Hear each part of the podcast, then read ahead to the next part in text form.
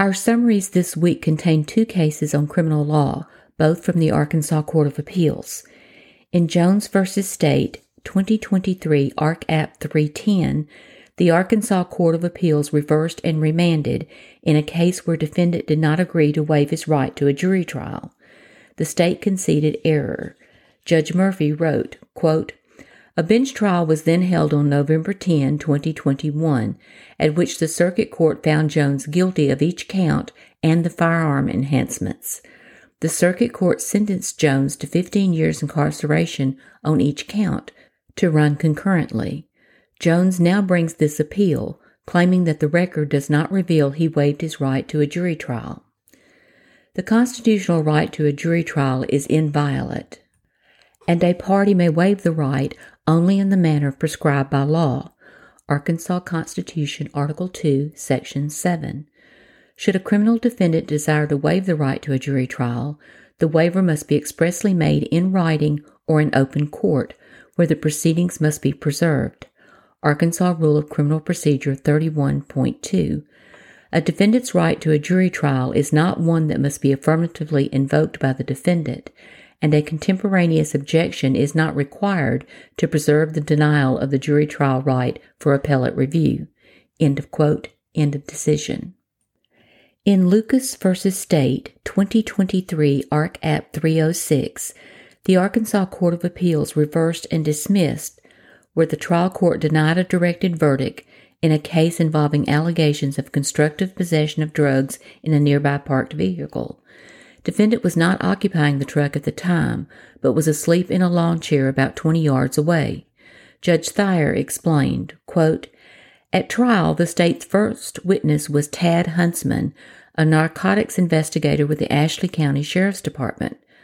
Huntsman explained that on June 17, 2021, he and other officers came into contact with Lucas at his father's house in Crossett. Lucas was asleep in a lawn chair under the carport when officers arrived. When Huntsman woke him up, he appeared to be under the influence because he was slurring his words. According to Huntsman's testimony, other officers were with him, and there was ultimately a search of a vehicle that belonged to the defendant. On cross examination, Huntsman acknowledged that the truck where the drugs were found was about 20 yards away from where Lucas was sleeping, noting it was parked close to the road with the windows down.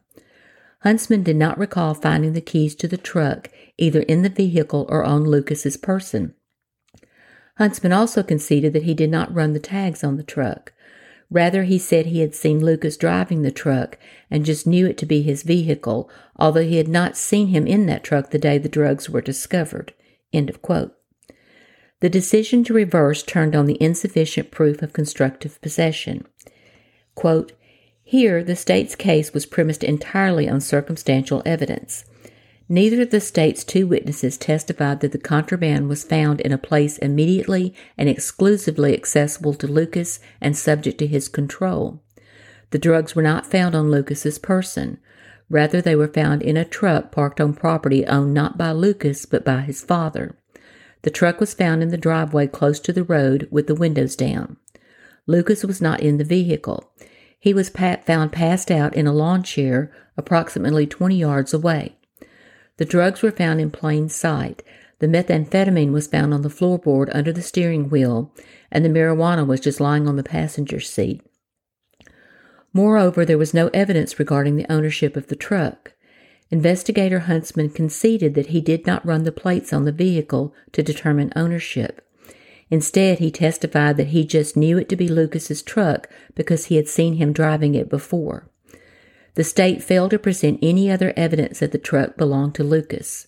The truck could just as easily have belonged to Lucas's father since it was parked on his property. There was no evidence concerning when Lucas last drove the vehicle or even whether he was the last person to have driven the vehicle. The truck was found unlocked and the keys were not found on Lucas's person. In fact, there was no evidence that the keys were ever located. Thus, there was no evidence that the truck was in Lucas's sole exclusive possession. End of quote. A dissent written by Judge Gladwin, who was joined by Judge Abramson, added, quote, In order to reverse this case, the majority speculates that while Lucas was passed out in his father's carport, some unknown person or persons happened by and threw seven bags of methamphetamine and marijuana into a vehicle owned by another unknown person that coincidentally was parked 20 yards from him, who remained oblivious to this activity. I submit this is not a reasonable hypothesis, nor was any evidence presented to even suggest such conjecture. I strongly adhere to the principle that juries are the best fact finders, and appellate judges should not reweigh the evidence. Because this case should be affirmed, I dissent. End of quote, end of decision.